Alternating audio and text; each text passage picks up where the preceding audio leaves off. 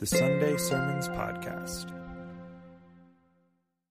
Today we're going to keep kind of marinating in a story of a guy named Jehoshaphat. He was one of the kings uh, back in the day. Um, his story that we're going to look at the most is in chapter 20, but it starts in 18. Um, he was a pretty good guy overall, but he made a huge mistake at the beginning of Second Chronicles chapter 18. He was the king of Israel. Um, I'm sorry, got that backwards. He was a king of Judah, and at this point, the kingdom of Israel was split. So he's, he's the king of Judah, and he marries the daughter of the king and queen of Israel. Now, this sounds pretty good on the surface, except the king and queen of Israel at the time were Ahab and Jezebel. And even if you didn't grow up in church, you probably recognize those two names, or at least Jezebel, because they were both scenery chewing villains. Nonstop. They were just evil every single time you see them, period. And he allies himself politically, relationally, ties that up. And the first thing that happens is he has to go to war side by side with Ahab. That story and that, how that all works is its own thing. And I wish we had time in your study guide. If you've got this today, I hope you go back. It says just read all three of these chapters 18, 19, and 20. But you need to know this long, deep, really incredible story short. Here's what happened in the life of Jehoshaphat. After this huge mistake, he has to go to war. Ahab ends up dying, but Jehoshaphat's faith in God just increases exponentially. He goes back to the kingdom of Judah and begins to just transform everything, trying his very best to al- align everything with God's will for the first time in a really long time. And so when we start chapter 20, all of that is what is meant by these first two words after this. You ready? Okay, so here's where the story actually begins today. After this, the Moabites and the Ammonites, and with them some of the Meunites, came against Jehoshaphat for battle. Some men came and told Jehoshaphat, A great multitude is coming against you. And then Jehoshaphat was afraid and set his face to seek the Lord and proclaimed a fast throughout all Judah. And Judah assembled to seek help from the Lord. From all the cities of Judah, they came to seek the Lord. Once again, as we've said several times over the last several weeks, you never see all of the spiritual disciplines just listed in, in a list, kind of like the Ten Commandments. But you see all of these things that we're exploring, these ways that God has given us to really get some work done with Him, really, really build our relationships with others. Excuse me. We see these throughout the scripture. And in this case, you see two things happen at once the two things we're talking about today fasting and fellowship. A lot of times we think of fasting as a very individual thing, and it can be, and it should be sometimes, but sometimes, often actually, in the scriptures, it was done in groups as well. Fellowship is something you can do kind of alone, you and God, but it's primarily you and God and everybody else who follows God all at the same time. But here in this story, we see all of this happening because they know somehow or another we've got to hear from God. Somehow or another, we've got to get God's help in this. All right. So, if you've ever tried fasting, there's usually two pretty extreme feelings about this. One is, this is the worst thing I've ever tried. And one is, this is actually pretty good. I saw a meme this week. It said, Why do they call it fasting if the day goes by so slow? Uh, can I, can I get a witness? Anybody? Okay, there you go. Yeah. On the other hand, here's a quote from St. Thomas Aquinas. He, he really got a lot out of it. He says, Fasting cleanses the soul, raises the mind, subjects one's flesh to the spirit, renders the heart contrite and humble, scatters the clouds of concupiscence, which is an old word that means sexual perversion, quenches the fire of lust, kindles the true light of chastity. I'm personally not sure that going without food does all of that. but it sure does empty you out of stuff and make you, make you available to hear whatever God is trying to get you to do. I like what C.S. Lewis said. This, this I really believe. He says, It would seem that our Lord finds our desires not too strong, but too weak. We are half hearted creatures, fooling about with drink and sex and ambition when infinite joy is offered us. Like an ignorant child who wants to go on making mud pies in a slum because he cannot imagine what is meant by the offer of a holiday at the sea. We are far too easily pleased. And at the very least, what fasting does is remind us that the things that we think we can't live without we actually can live without. The things that we feel like, well, no matter what God does or what anybody else does for me, at least I can make sure I get this thing every single day. What if you don't have that? You're still okay. At the bottom line, bare minimum, fasting reminds you of that. But it has the potential to do so much more. Um, I'd like you to try something real, really quick with me, if you would. Just, we're going to take a big, deep breath. When I go like this, everybody just inhale. And when I go like this, we're going to exhale. Okay? Here we go. Big, deep breath.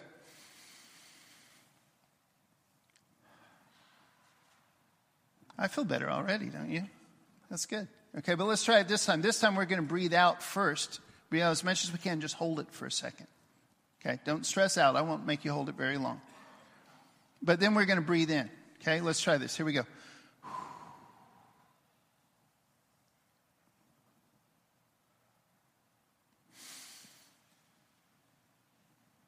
You're a little more thankful for that one, right? That's how fasting works. Uh, when you go without something, even for just a little bit of time, and you come back to it, it increases the gratitude. Even people who aren't believers try it sometimes. For example, Chris Martin of the band Coldplay says this When you don't have food in your life just for a day, it makes you realize you're lucky to have it the next day. So the day after fasting, the music that comes out will be very joyous. It's working for him so far. Here's the bottom line, though. If you'd say this out loud with me, and if you're filling out spaces, this is the first one. God loves to fill empty vessels. This is empty, by the way. Don't stress out. I'm not going to spill coffee everywhere. God loves to fill empty vessels. Let's say that one more time. God loves to fill empty vessels. And that is why, brothers and sisters, all of these disciplines, in one way or another, either empty us or help us be refilled by the things of God Himself. That's why they do that. Because otherwise it just takes forever and ever. Have you ever tried to like wash something out and there's like a little bit left in the bottom of the pitcher or the cup and you just put it under the water? It takes a really long time, right? But if you dump it out and you kind of clean it a little bit with a paper towel or something and then you start washing it, it goes a lot faster, doesn't it? That's why we fast. That's why we do all these things that help us drain out all this stuff that clogs us. And fasting reminds us of two very, very important things. Number one, who we are, and number two, whose we are. If you're a note taker, those are the next two blanks. So all that together says this God loves to fill empty vessels. Fasting reminds us who we are and whose we are. And who we are are people made in the image of God Himself underneath the brokenness and the stuff that we have messed that image up in so many ways, we're still somehow, somehow made in the same design that God wanted us to be designed in the first place. Somehow or another, there's traces of that. And when we fast, we realize I have a lot more self control than I thought I did. I can survive things I didn't think I could survive. Most of us, we, we think we're starving to death if we don't eat until lunch, right? And you go a day or two, you're like, oh my gosh, I, I guess, I guess I'm okay. I, this, uh, we're all right. But most of all, especially if you do this in honor of God, you're not just trying to write a better song for your next hit record like Coldplay. You're actually trying to seek God. When you empty yourself, it's a great way to remember whose we are. That God is the one who provides every good and perfect thing that there ever is. I love what Rich Mullins said about who we are. He says, We are frail, we are fearfully and wonderfully made, forged in the fires of human passion, choking on the fumes of selfish rage. And with these, our hells and our heavens, so few inches apart, we must be awfully small and not as strong as we think we are. Because when we fast, we remember where the strength really comes from. Whatever there is that is good in us, who we are, actually traces back to God. All the brokenness is us, all the goodness is God. And when we remember that we are His, that reunites us with the real strength in life. We see Jesus himself even practicing this. Uh, right after he got baptized and he started his ministry, the very first thing that happened, if you remember, is the Holy Spirit leads him out into the wilderness to be tempted by the devil. And what's he do? He fasts for 40 days and 40 nights. And we know from science and medicine that this is about as long as you can go before it really starts getting dangerous. We, we start thinking that maybe a day or two is really dangerous, but you can actually go over a month and you're okay. You're not going to die. But, but after 40 days, your body starts eating its own like organs and stuff. It starts getting dangerous. So he's as physically empty as he can be. And yet, after all this time, he is as strong and ready as he needed to be to fight the devil. And he fought him pretty hard. He beat him pretty hard. Brennan Manning says the temptation of the age is to look good without being good. And what all of these disciplines, in one way or another, are about is never about looking good. It's not about trying to judge ourselves or judge other people about how well or how much we practice these. It's just about these are the things that actually help us get good. They're the things that actually help you get good. It's like practicing if you're trying to learn how to play an instrument or do a certain sport or whatever other skill you're trying to learn. It's that endless practice that actually makes you good. You don't just believe in yourself, right? You don't just try it. You don't just go out there with a really good attitude. All of those are important. But what really gets you good is the hours and hours of putting in the work, doing that jump shot over and over and over and over again. Shaquille O'Neal's a great example. I, I, I, like Shaq. He's funny and, and uh, does a lot of good things. But it used to drive me nuts when he was still playing ball because this guy's making millions of dollars. He's seven foot, what is he, seven foot two or something. He can just dunk like this. Couldn't hit a free throw to save his life. And I'm like, come on, dude. Like, like, go out there and practice. You're getting paid a lot of money to make this happen. And, and, and that's me being sarcastic and mean, and I'm sorry. Shaq, if you're watching, whoever else is watching today, I'm genuinely a compassionate person.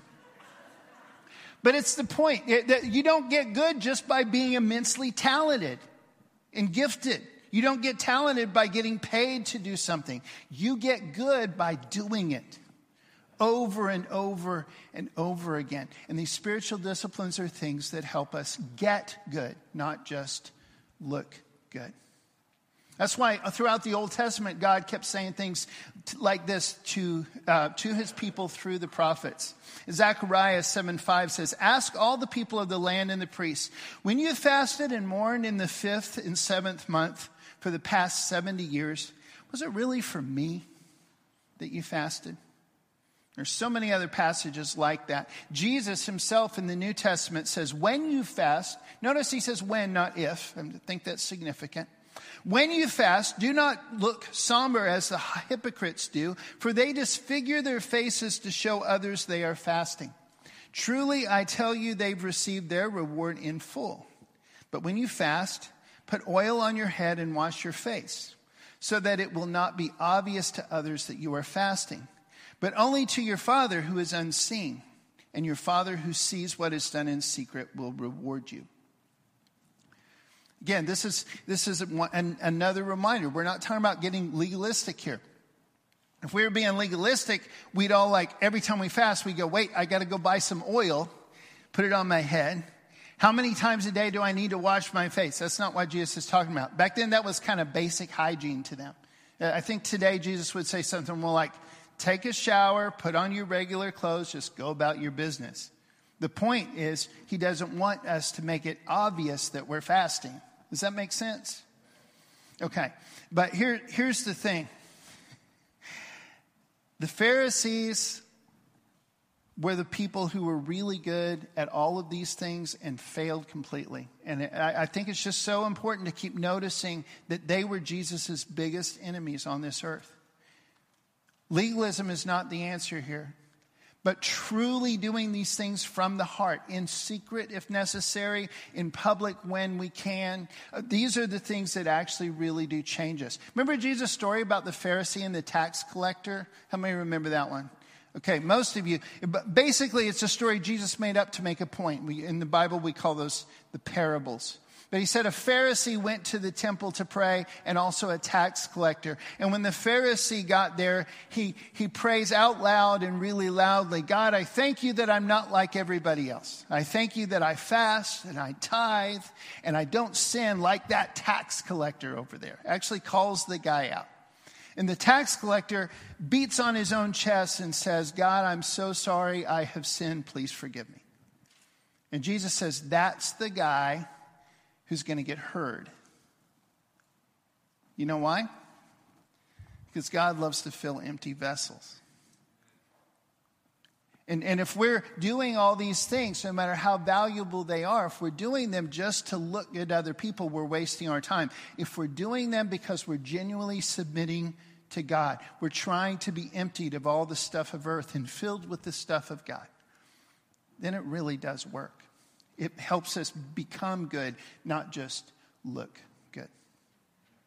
Well, back to the story about Jehoshaphat.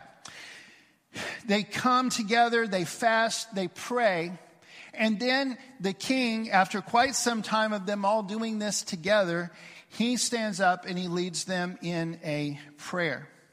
And he, this prayer starts out, it's so beautiful. You need to go back and read this whole story. I'm telling you, it's so good. But he kind of makes it personal with God. He says, Listen, um, we're, we're your people, and we've really been trying lately to, to really follow you, and these people are attacking us. They're attacking your family. What are you going to do about it? He says, Oh, our God, will you not execute judgment on them? For we are powerless against this great horde that is coming against us. We do not know what to do, but our eyes are on you. If you would, I'd like for you to, to pray that prayer with me really quick. Just those last lines. Uh, let's go back here. We do not know what to do, but our eyes are on you. First, before you say, I want you to think about, because I know a couple of situations in my own life right this second that I don't know two very specific ones in my heart that I'm praying about every single day. I don't know what to do, but my eyes are on God. And I'm expecting Him to do that. And I'd like you to think of at least one for yourself. And then as we pray this prayer together, I want you to really pray that. We're going to say it twice together. Um, we do not know what to do, our eyes are on you. You ready? We do not know what to do, but our eyes are on you. One more time. We do not know what to do, but our eyes are on you. See what that is? That, that's fellowship. That's where we all unite to do something that's right, something that's true, something that's good, something that honors God. We, we team up to do what He tells us to do. It's exactly what's happening here in this story. Meanwhile, all Judah stood before the Lord and with their little ones, their wives, and their children. And they waited. They just waited there until God answered somehow. And he answers through this guy named Jahaziel the Levite who hadn't been given any prophecies up to that point. This is a guy he shows up in the story as a prophet. And everybody's like, what in the world? But he has this very specific plan that um, God gives them that they're going to follow. We, here's, what, here's, here's how Jehoshaphat and everybody responded. Then Jehoshaphat bowed his head with his face to the ground, and all Judah and the inhabitants of Jerusalem fell down before the Lord, worshiping the Lord. And the Levites, the Kohathites, and the Korahites stood up to praise the Lord, the God of Israel, with a very loud voice. And by the way, all the, those aren't just a bunch of random names to skip over. Um, those are names that you see several times. They were very well known, um, very skilled worship leaders for the people of Israel. And in fact, at the bottom here of your thing where it says bonus reading, there's a list of several psalms there. And those are either psalms that are written by the sons of Korah, which there's a whole bunch of them, or there's psalms that start out with the, the lyrics that we know they sang to God here. Because here's what happened Well, we'll get there in a second. We'll finish the story in a minute. Everybody still with me? All right, praise God. Here's the second thing that we know that God loves to do He loves to attend family reunions. God loves to attend family reunions. I don't mean just any random family reunion. How many have ever been to a family reunion and you're pretty sure God wasn't there, or at least He wasn't driving the train? Okay, yeah. Every time you get any random family together, that's not a guarantee that God's going to show up. What we're talking about here is that God Himself, when we, His people, meet in His name, He's going to do stuff. And throughout the scripture, we see this. He promises to show up. I like that, that it's kind of a newer phrase that's used differently these days than when I was growing up. But I like that. If somebody's really going to do something, they're really going to not just be present, but you're going to know they're present. They're making a difference. They say, hey, you showed up today. Anybody else heard this? I like that. And that's what we're saying here. God promises to show up somehow whenever we meet or worship or pray in His name. And we experience true Christian fellowship when we team up to do His will. That includes worship, that includes communion and giving and things that we do all the time here in this room. It also includes all the things that we do outside of these rooms. All the stuff that we do out in the community, the stuff we do to spread His word around the world. When we team up to do His will, we're experiencing fellowship when we do stuff in His name, by His authority, we're doing it because that's what this family does. Does anybody else have some of those things where you go, like in my family, they say, well, there's a, that's a Pryor thing. Does anybody have that? Or in my wife's family, they go, well, that's a Broyles thing, right? Anybody else have that? When we do a family of God thing, when we do a Jesus thing and we all team up together, and the only reason we're doing it is because it's a Jesus thing, and here we go. God shows up. A.W. Tozer says, Has it ever occurred to you that 100 pianos all tuned to the same fork are automatically tuned to each other? They are nearer to each other than they could possibly be were they to become unity conscious and turn their eyes away from God to strive for closer fellowship. That's deep. You should look that up online or something and come back to that one later. But the bottom line is the best way for us to find unity is to unify on God, not just try to be unified about unity. Part of the truth of the Christian faith, Rich Mullins says, is that people are made in the image of God and they're loved by Him. And if that is true, you cannot love God and treat people with contempt at the same time. We see these ideas, fasting and fellowship. We see this, God's people teaming up to empty their cups and to do stuff together, to regroup in His name so many times throughout Scripture. Here's a whirlwind tour in Esther chapter 4, right before she goes and has her big heroic moment, goes to present herself before the king and start, start the process of asking for his help. She has the entire nation fast and pray with her when Jonah finally gets around to going to Nineveh and preaching one sermon after all the running and all the other stuff in that story, he finally gets there, and the entire kingdom, from the king down, fasts and prays together for God's mercy. And guess what? God shows up every single one of those times. When the church formed in Acts chapter 2, they didn't just form and have this great big Pentecost happy day service, whole bunch of baptisms, whole bunch of celebration. They changed how they lived. It says they devoted themselves to this new lifestyle. And that new lifestyle included four things that are named right there. The apostles' teaching, which is what we're doing right here, studying what, trying to apply God's word to actual life, especially focused on Jesus himself uh, to prayer, to breaking of bread. We just practiced that together as well. Fellowship. This idea of teaming up to get all of this stuff done. They were devoted to it. Their lives were defined by this.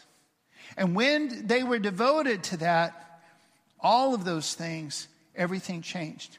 And not only was this just their regular rhythm, when they really needed to hear from God, they would get together and especially fast and pray together. For example, in Acts 13, it says, Now in the church in Antioch, there were prophets and teachers. It lists a whole bunch of them.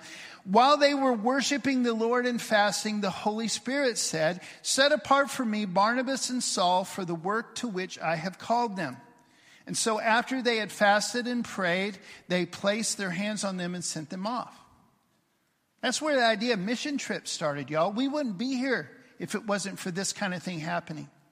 They fasted and they prayed together to hear from God, and God said, Here's what I want to happen next. And then they did it. At the end of almost every one of the books that, that Paul writes, he closes with something like this. This is from 2 Corinthians. May the grace of the Lord Jesus Christ and the love of God and the fellowship of the Holy Spirit be with you all.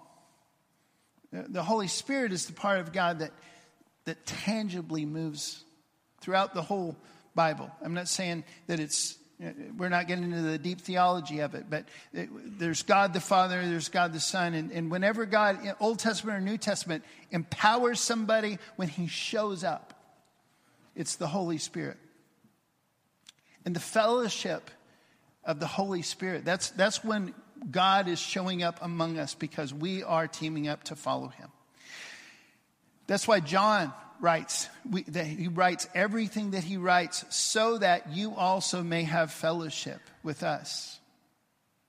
A real quick word of warning. We're about to turn the last corner here this morning and start wrapping up. But let me give you one quick word of warning.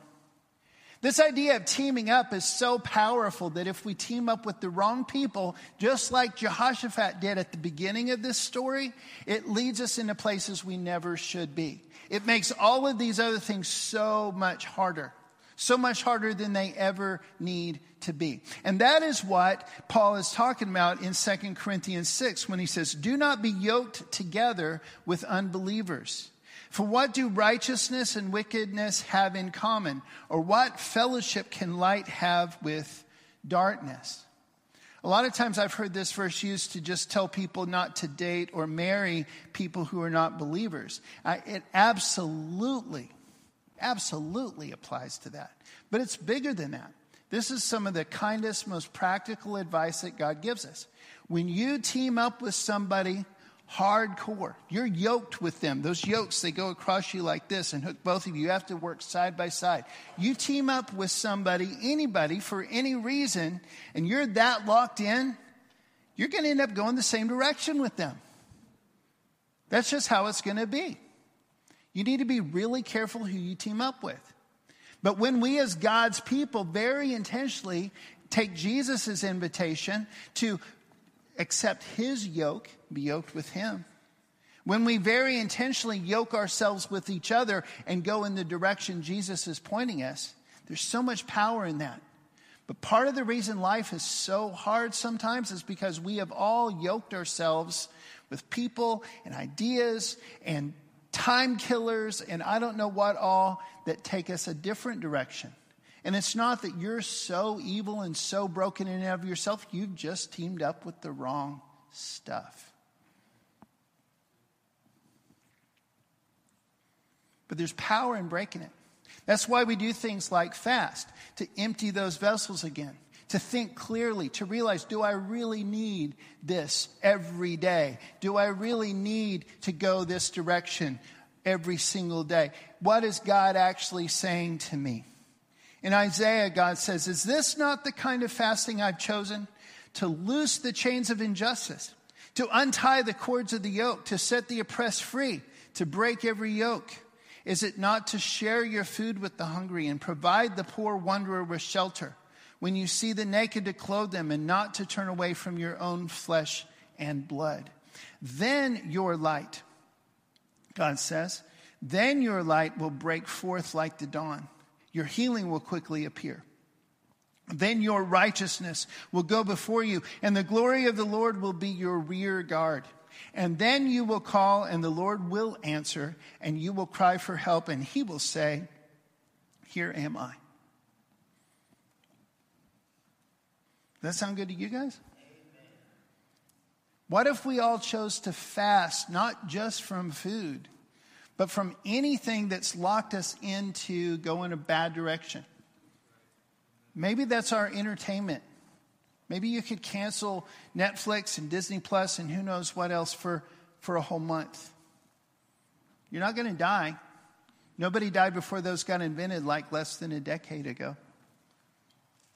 What if, what if we gave up eating a specific thing and put that money somewhere else? What if we gave up, I don't know. That's between you and God. But if you do something very intentionally and you say, instead of this, I'm going to do this. I'm going to break free from this habit. I am done with doing this thing. Instead, I'm going to do this. And we do that out of, out of humility and out of, out of just trying, not to trying to look good, but just trying to be good. We're trying to do this just to collectively submit to God. You can't imagine the power in this. Here's how the story of Jehoshaphat ends. The next day, after that huge prayer and fasting thing, they go out early in the morning. They go out into the wilderness and they do the plan that God had given them, which is they send the praise band out in front. I mean, normally you'd think if you're going into war, you want your scariest, biggest, best armed people in the front, right? And you, the other army, the army needs to hear something like, freedom! You know what I'm saying? You want that kind of stuff happening. And instead, here they come and they see Israel off in the distance. And here out in front, all these guys with harps and, and some cymbals. And they're going, Give thanks to the Lord, for he is good and his love endures forever. Terrifying, right? Probably for them. But you know what happened? I hope you've heard this story before, but even if you have, you need to reread it later today. Here's what happened God fought for them. Not one of his people died that day. He made all the other armies, those other three kingdoms that had teamed up to fight Israel, he made them fight each other. And that's, that's the only violence that happened that day. They just kept marching and singing and then picking up loot. That's it. That was the whole battle. It's one of the best battles in the entire army because it started where everything needs to start. They remembered together that God likes to fill empty vessels. And so they emptied themselves before God and said, Fill us with what you want to fill us with. And when they did that together, God showed up because God loves family reunions. I don't know what you need to do about that today, but you're going to have a chance right now. We're going to sing together like we always do. You're going to have a chance to respond to God. On your note here, there's some two places there to say, Lord, I will. You finish that sentence. You can write it down. You can sing it. You can pray it. You can write yourself a note in your phone. Make yourself a, a alarm. If you've got business that needs taken care of with God today, please come up here to the front, over here, or over here if you want to pray. If you want to keep it private, come to the back. We just had two baptisms on Friday. So, by the way, I just want you to know if, if you're worried about the big crowd, you can do this separately too. But if you've got business that you want God, you need to take care of with God today, would you take care of it today? Be bold, be courageous. Let's do it while we all stand and sing.